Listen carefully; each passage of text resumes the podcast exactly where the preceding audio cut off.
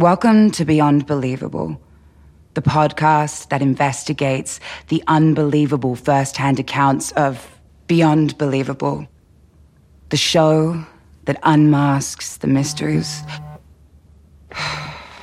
This is a clickbait podcast made for bored, lonely ball bags with IQ levels below a lobotomized monkey. Enjoy.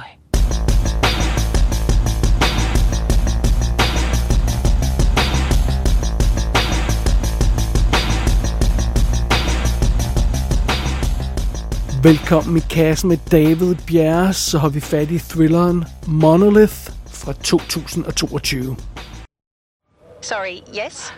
I received I guess you call it an anonymous tip-off about a brick. Is this about Paula's boy? I told him to stop lobbing bricks into that empty house on Hunter's Road. No, look, it's probably nothing, but I received an email about some sort of specific brick and you.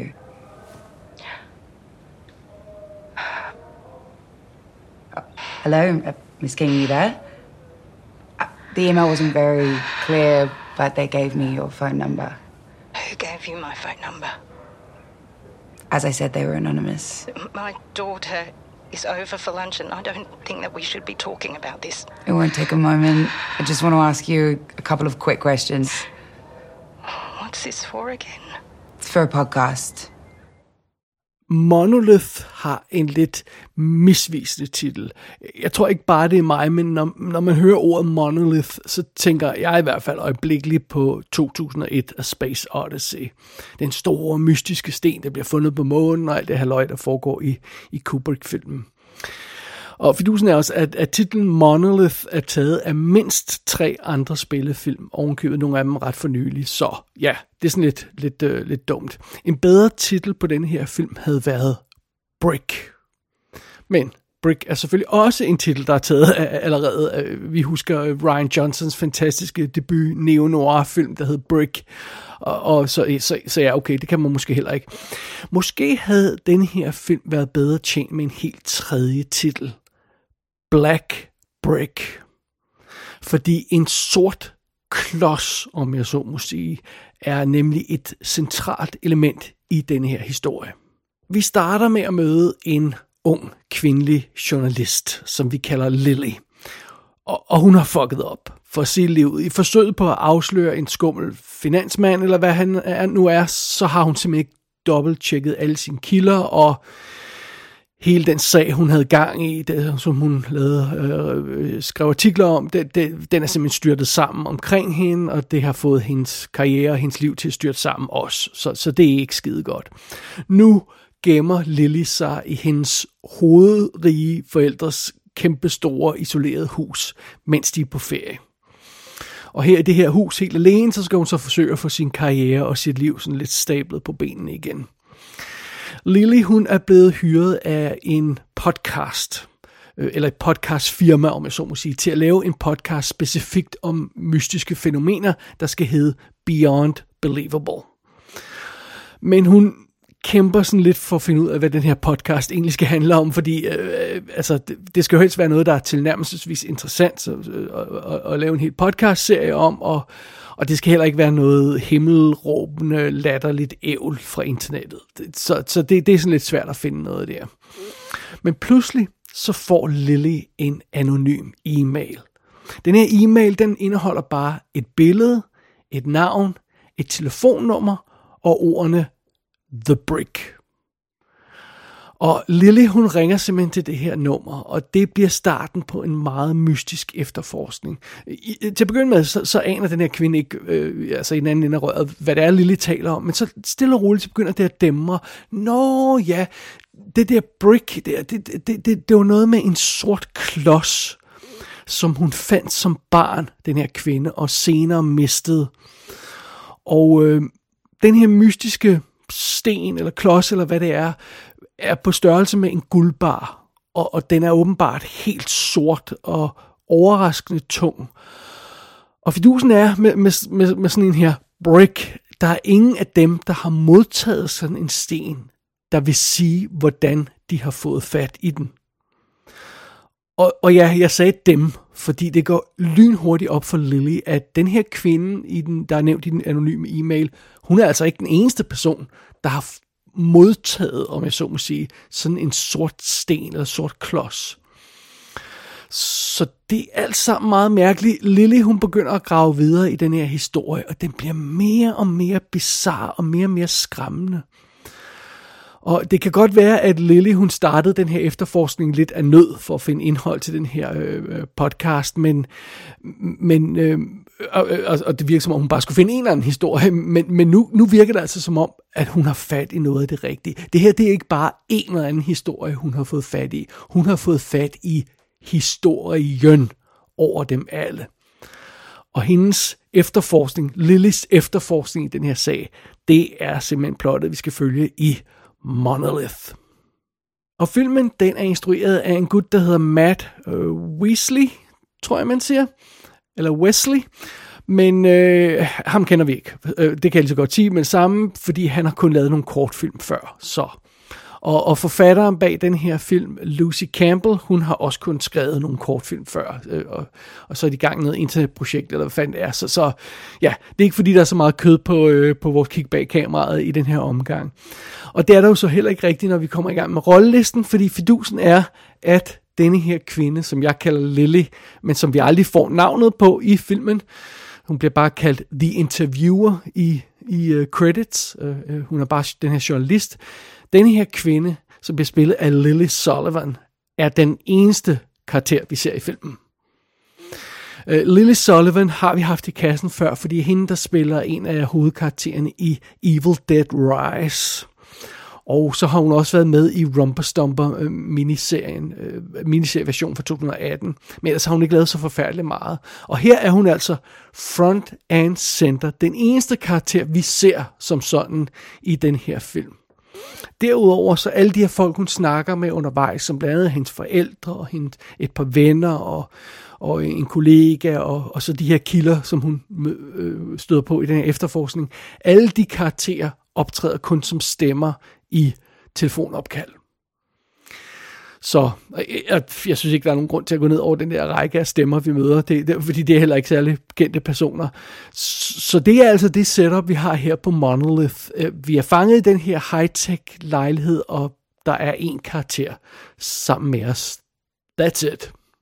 Before we go any further, I'm letting you know I'm recording our conversation for the podcast. Do you mind? You're already recording. Found it's always better to ask for forgiveness than permission. I agree entirely. Go ahead. So you're telling me this object really exists? Yes. In fact, I have several.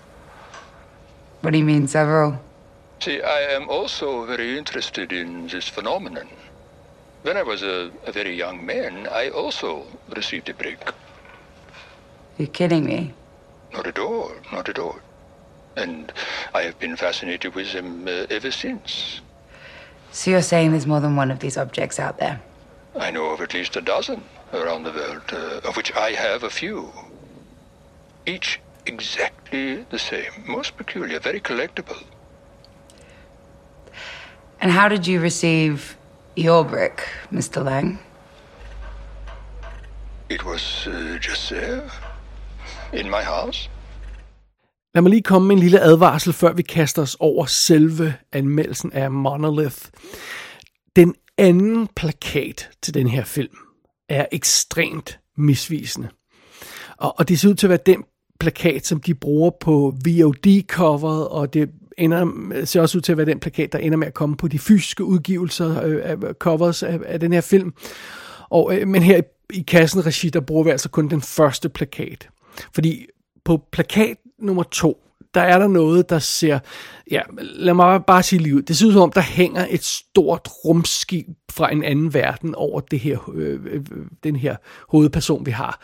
En kæmpe sort klods hænger i skyerne over vores hovedperson, og ligner altså noget fra en anden verden. Og det er lidt voldsomt. Det ser meget super cool ud, det her billede, men det er lidt voldsomt. Man skal bare glemme det billede. Det har intet med filmen at gøre. Det er rent blikfang for at lokke folk til at se den her film. Som sagt, de her sorte klodser, eller bricks, der optræder i filmen, de er på størrelse med en guldbar.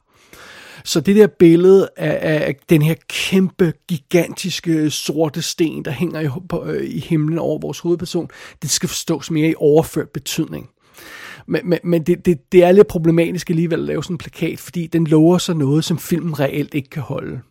Og det er også lidt dumt at lave sådan en plakat, for der er absolut ingen grund til at love noget på vegne af den her film, som den ikke kan holde. Fordi det, som Monolith kan, er virkelig awesome. Altså, jeg er vild med den her film allerede bare baseret på formen. Vi snakker altså om en hel film igen, der udspiller sig på én location og har én karakter på skærmen.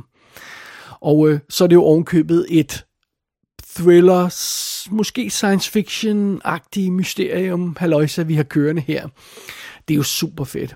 Og der er to film, vi har snakket om tidligere her i kassen, der giver meget godt billede af, hvad Monolith er, hvis man husker tilbage på dem, og hvis man har set dem. Den ene af de her film er Locke fra 2013, hvor Tom Hardy, han spiller en karakter, der tilbringer hele filmen i en bil på vej mod noget vigtigt. Og hele filmen foregår i den her bil. Og han snakker så med forskellige folk på telefonen for at forsøge at få styr på sit liv, mens han er på vej hen mod den her aftale. Det er Locke fra 2013. Det er den ene film, man ligesom skal have i tankerne, når man ser Monolith. Den anden film, som vi har snakket om her i kassen, som den her film kunne ligne lidt, det er den, der hedder The Vast of Night fra 2019, som vi anmeldte helt tilbage i episode 632. Det var i juni 2020. Og den film, The Vast of Night, den foregik i en by i 50'erne, hvor en lokal radiovært og så en pige, der arbejder for telefonomstillingen, de begynder at efterforske et mysterium. Og hovedparten af det mysterium, de efterforsker, kommer fra opkald ind til den her radiostation. Så vi ser ikke rent faktisk nogle af de her ting, eller meget få af de her ting. Det er altså noget, der foregår sådan by proxy. Og den film var super fed, og det var Locke i øvrigt også. Og det er ligesom de to titler, som hvis DNA, Monolith, den består af. Og det synes jeg er en meget sjov ting. Man kan også nævne andre titler i forbindelse med Monolith, for eksempel dele af No One Will Save You, som vi snakkede om for relativt for nylig, og Gravity, hvor vi har en karakter, der gennemgår en eller anden drama.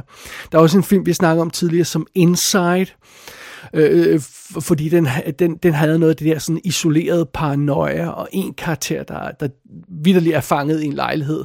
Når jeg siger, vi er fanget i en lejlighed, eller en location her i den her film, så skal det ses lidt i overført betydning. I Inside, der var virkelig en karakter, der var spærret inde i en lejlighed i hele filmen, og det var super dramatisk. Der er også en film som All is Lost fra 2013 med Robert Redford, hvor det vitterligt kun er en karakter, der er med i hele filmen. Der er nogle af de andre film med en karakter, hvor der så er andre karakterer, man ser på tv-skærm eller snakker med eller sådan noget. I All is Lost er det virkelig kun en karakter, der er til stede der i hele filmen. Og det er sådan nogle af de her titler, man kunne have sådan lidt i baghovedet, når man kaster sig over Monolith. Men de to før omtalte titler der, Locke og The Vast of Night, det er dem, der sådan tydeligt sammen beskriver, hvad Monolith er for en film. Og hvad er det her så for en film, når vi virkelig får kastet os i kødet på det? Ja, det er en super interessant film, synes jeg, fordi den bruger, om jeg så må sige, andre formater til at fortælle sin historie. Monolith starter med lydoptagelser, og vi hører kun et interview i starten af filmen, og så på et tidspunkt så ser vi sådan et ultranært billede af en mikrofon. Og det er lige før starten af den her film, eller i hvert fald de indledende faser af den her film, det kunne rent faktisk have været en podcast, en lydpodcast. Og i øvrigt så generelt er lydsiden i den her film, den er super creepy og virkelig effektiv. Og senere i filmen, så bliver den visuelle del af historien en stærk komponent, bare rolig, men filmen holder fast i det der lydkoncept. Hele plottet for den her film centrerer sig omkring den her kvinde, der er ved at producere en lydpodcast. Og kommunikere med alle de her folk, som ikke er til stede i samme rum som hende, som snakker med dem over telefonen og sådan noget. Det fungerer virkelig godt. Og fidusen er jo, når man læser en bog, eller hører sådan en dramatisk podcast for en sags skyld, så har man jo chancen for at skabe sin egen udgave af historien i sit hoved. Det er jo det, der er ideen, når man læser en bog. Og i sagens natur, så er det sjældent tilfælde, når man ser en film, fordi en film bliver nødt til at vise os konkret, hvad det er, den handler om. Og hvor mange gange har vi ikke stødt ind i den skuffelse? Altså man ser en eller anden cool monsterfilm, hvor det her monster, det virker så skræmmende og så interessant. Og så når vi endelig ser monsteret ude i lyset til sidst i filmen, så løber sådan luften ud af ballon, og så tænker man, nå okay, var det bare det. Fordi det bliver for konkret, når man ser på tingene. Og der er også en masse thriller, som kan virke vildt spændende, og så når vi kommer til finalen, så har vi alle kortene lagt ud på bordet, og det hele er foran os, og vi kan se hele billedet, og så pludselig er thriller-elementet ikke så interessant mere, fordi vi bare kan se det på en konkret måde. Og det er så tricket med Monolith. Det er ganske vist en film, men den bruger altså formen fra et lydprogram. Og det gør det jo for det første nemmere at lave en cool film på et lavt budget, fordi alt foregår off-screen, så det var en meget god lille ting. Men det gør jo altså også mysteriet mere effektivt, fordi man udnytter seerens egen tankekraft. Vi bliver nødt til at digte videre på de historier, som vi hører fra de her interviews, som Lily hun laver, og dermed skaber vi vores eget billede af den her film, og vi laver en masse arbejde op i vores hoved på filmens vegne, og det fungerer skide godt. Monolith er som sagt, som man kan fornemme, frem for alt et mysterium. Det er en efterforskning, hvor vi skal have opklaret, hvad fanden i helvede det er med de her sorte klodser, eller bricks, og hvad de betyder, hvis de overhovedet betyder noget. Fordi en del af ideen er her jo, at vi har også hele tiden de her advarselsklokker i baghovedet, der sådan ringer, fordi det her kunne være total bullshit. Fordi folk er idioter, og specielt på internettet, og de går amok over de mest tåbelige ting. Altså, nej, vores mad er fuld af C12, H22, O11, vi dør alle sammen. Eller, nej, regeringen kommer mikrochips i hovedet på os, og sådan noget, vi hjælper vacciner, og i øvrigt er jorden flad. Altså sådan nogle gennemført idioti. Stort set hver eneste konspirationsteori, man læser på internettet, er ævl for sit liv. Det er en nem hovedregel jo. Og det ved vores journalist godt her, Lily. Når hun kaster sig ud i den her efterforskning, så er hun 100% bevidst om det. Hun har absolut sin skeptiske, kritisk tænkende hat på. Det har hun. Men jo mere hun graver i det her mysterium om de her sorte bricks, jo mere i tvivl bliver hun. Og den rejse, vi skal ud på, i forbindelse med den efterforskning, hun laver, er fantastisk. Den her film guider os perfekt ned ad det her mysteriets vej, og den giver os de rigtige mængder informationer på det rigtige tidspunkt, i sådan den rigtige strøm, og den bliver ved med at tilføje nye lag til det her mysterium på en effektiv måde, efterhånden som vi bevæger os gennem historien, og den her historie bliver mere og mere foruroligende. Og netop som man tror, okay, nu filmen sådan er ved at gå i stå, så tager den et skarpt sving, og så giver den pludselig mysteriet noget nyt liv og skruer op for spændingen endnu en gang. Jeg kan ikke lade være med at tænke på en anden ting, som Monolith også mindede mig om. Det er den tv-serie, der hedder Channel Zero. Jeg tror, jeg har snakket om i Kassen Talks tidligere. Det er jo sådan en gyser-antologiserie, der kørte i 4 sæsoner, hvor hver sæson er 6 episoder, der fortæller sådan en lille urban legend-agtig horror-historie. Og den serie var fuld af sådan nogle uhyggelige, virkelig ubehagelige momenter, hvor man næsten fik sådan en fysisk reaktion, når man så det, selvom man sad i sin varme stue og i en blød sofa. Og jeg kom virkelig til at tænke på den serie undervejs i Monolith, for der er flere af den slags momenter i den her film, hvor man bare sidder der, og så bliver man sådan grebet nærmest af en frygt et øjeblik, fordi det her mysterium bare virker så godt. Det er virkelig, virkelig skræmmende nogle gange at se den her film, og det er virkelig, virkelig effektivt. Den virker fremragende, den her film. Monolith er en af de mest imponerende film, jeg har set i et stykke tid. Det må jeg godt nok indrømme. Den er så gennemført. Den er så stilsikker, og den er så cool. Og selvom jeg har snakket meget om det her med, at det handler om en person i en lokation, og den bruger det her lydformat. Selvom jeg har snakket meget om det, så er det altså også en visuelt imponerende film. Den her det her high-tech hus, vi befinder os i, er sådan det her iskolde, det har tydeligvis været dyrt, det her hus, og lækkert indrettet, moderne indrettet og sådan noget, og det hus er bare fanget i de her virkelig flotte, præcise billeder, der sådan understreger stemningen i filmen, og isolationen af hovedkarakteren og sådan. Det er virkelig, virkelig lækkert lavet. Den her film er så cool, og den er lækker at se på samtidig. Derudover så synes jeg også, måske mest personligt, men jeg synes i hvert fald, det er sjovt at se en film, hvor hovedpersonen i filmen laver en podcast. Og så viser filmen rent faktisk produktionsdelen af podcasten, når hun sidder og klipper sit show sammen bagefter. Det er meget sjovt. Det er sådan noget, man normalt ikke ser på film. Det er i sagens natur, så synes jeg, det er meget sjovt. Men bedst af alt, så er Monolith bare et godt mysterium. Udgangspunktet for det her mysterium er solidt. Måden, som mysteriet udvikler sig på undervejs i løbet af filmen, er godt, og der leveres den rigtige mængde svar undervejs i historien, hvilket betyder, at ikke alt falder på plads til sidst. Men det bør det altså heller ikke. Og det er ligesom det skal være. Filmen gør det helt rigtige undervejs her i historien, i afviklingen af det her mysterium. Den gør det helt rigtige. Og som altid med den her slags film, lad være med at se traileren, lad være med at se for mange billeder af filmen, læs ikke detaljerede plotbeskrivelser af filmen, bare stol på i kassen. Det her, det er en film, der er værd at tjekke ud.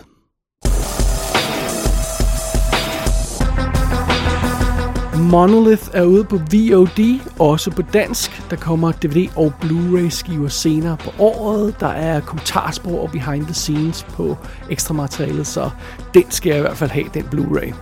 Gå ind på ikassenshow.dk for at se billeder fra filmen. Der kan du også abonnere på dette show og sende besked til undertegnet. Du har lyttet til I Kassen med David Bjerre.